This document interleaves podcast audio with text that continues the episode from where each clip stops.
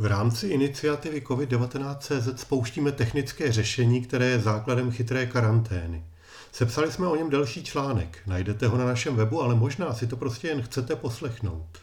Jmenuji se Patrik Zandl a jen pro kontext připomínám, že jsem před čtvrt stoletím založil první zpravodajství o mobilních technologiích, mobil server, a další technologické zpravodajské servery.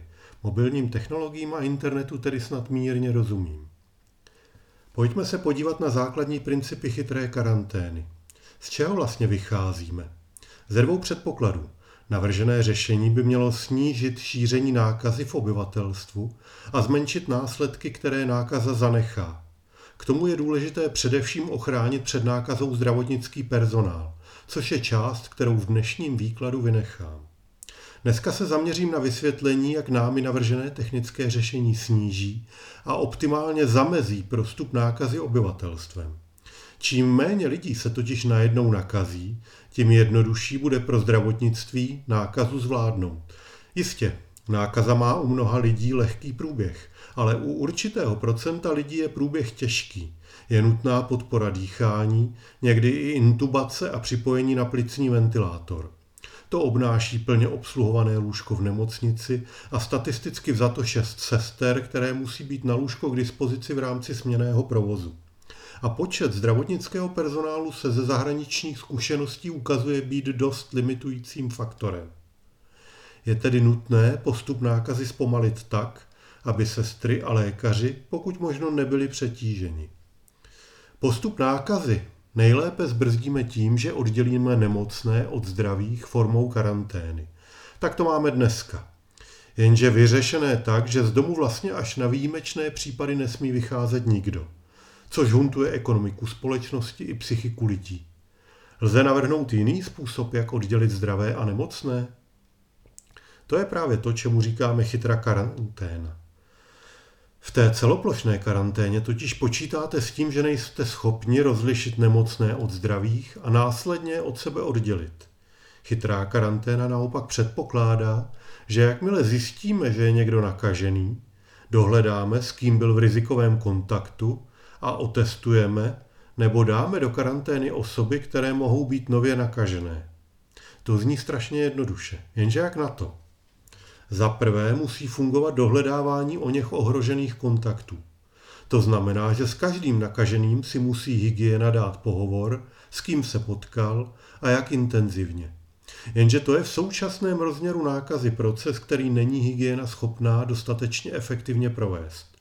Prověřovat kontakty starší pěti dní znamená, že už třeba také roznášejí nákazu. Lidé si navíc nepamatují, co dělali a koho potkali před několika dny. Tomu slouží technologie provolávání trasovacím call centrem a takzvaná vzpomínková mapa. Call centrum dostane kontakty na nakažené jedince od hygieny, obvolá je a vyžádá si jejich souhlas s vygenerováním tzv. vzpomínkové mapy. V té se pak podle údajů od operátorů objeví, kdy, kde se dotyčný pohyboval. Malá technická vsuvka. Jak se to tam objeví? Inu, základem fungování mobilní sítě je, že ví, kde se nachází mobilní telefon.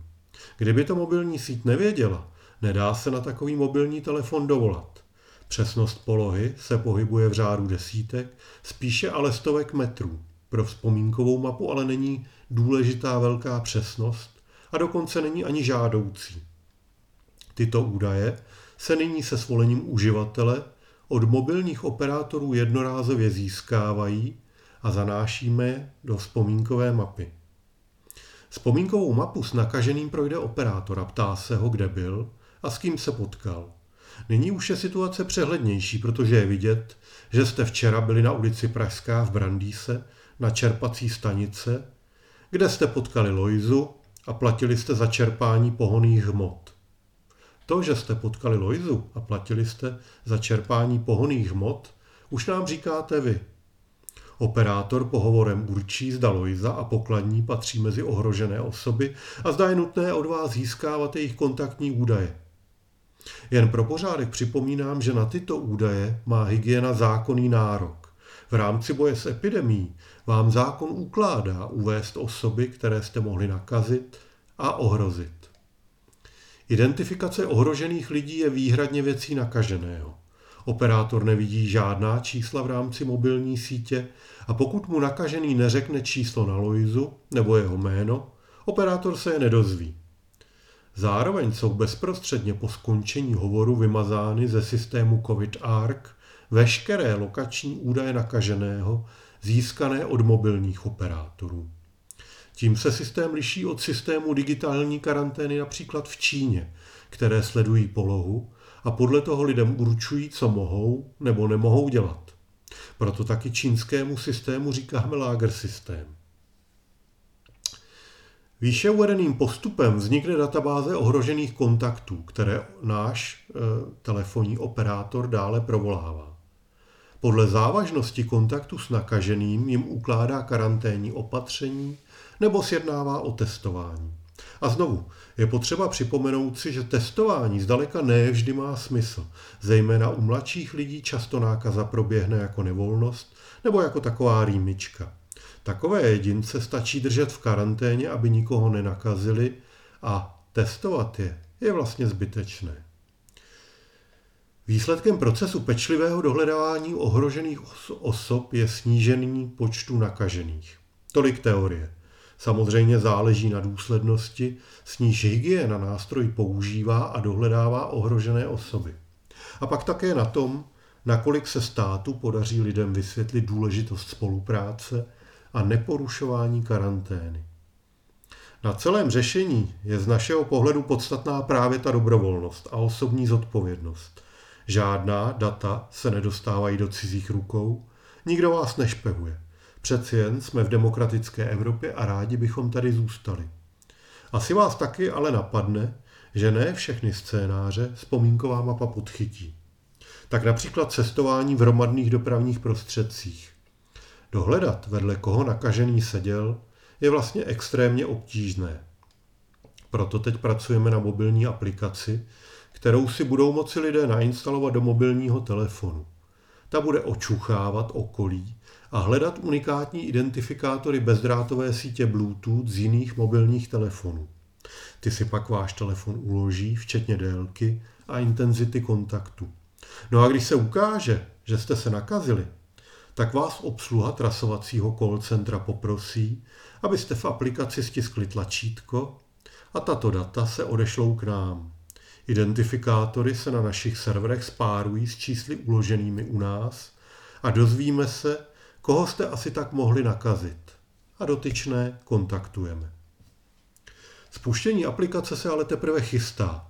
Schvalovací proces aplikací nějak spojených s nákazou COVID je jak v případě Google, tak u Apple velmi bedlivý a zdlouhavý.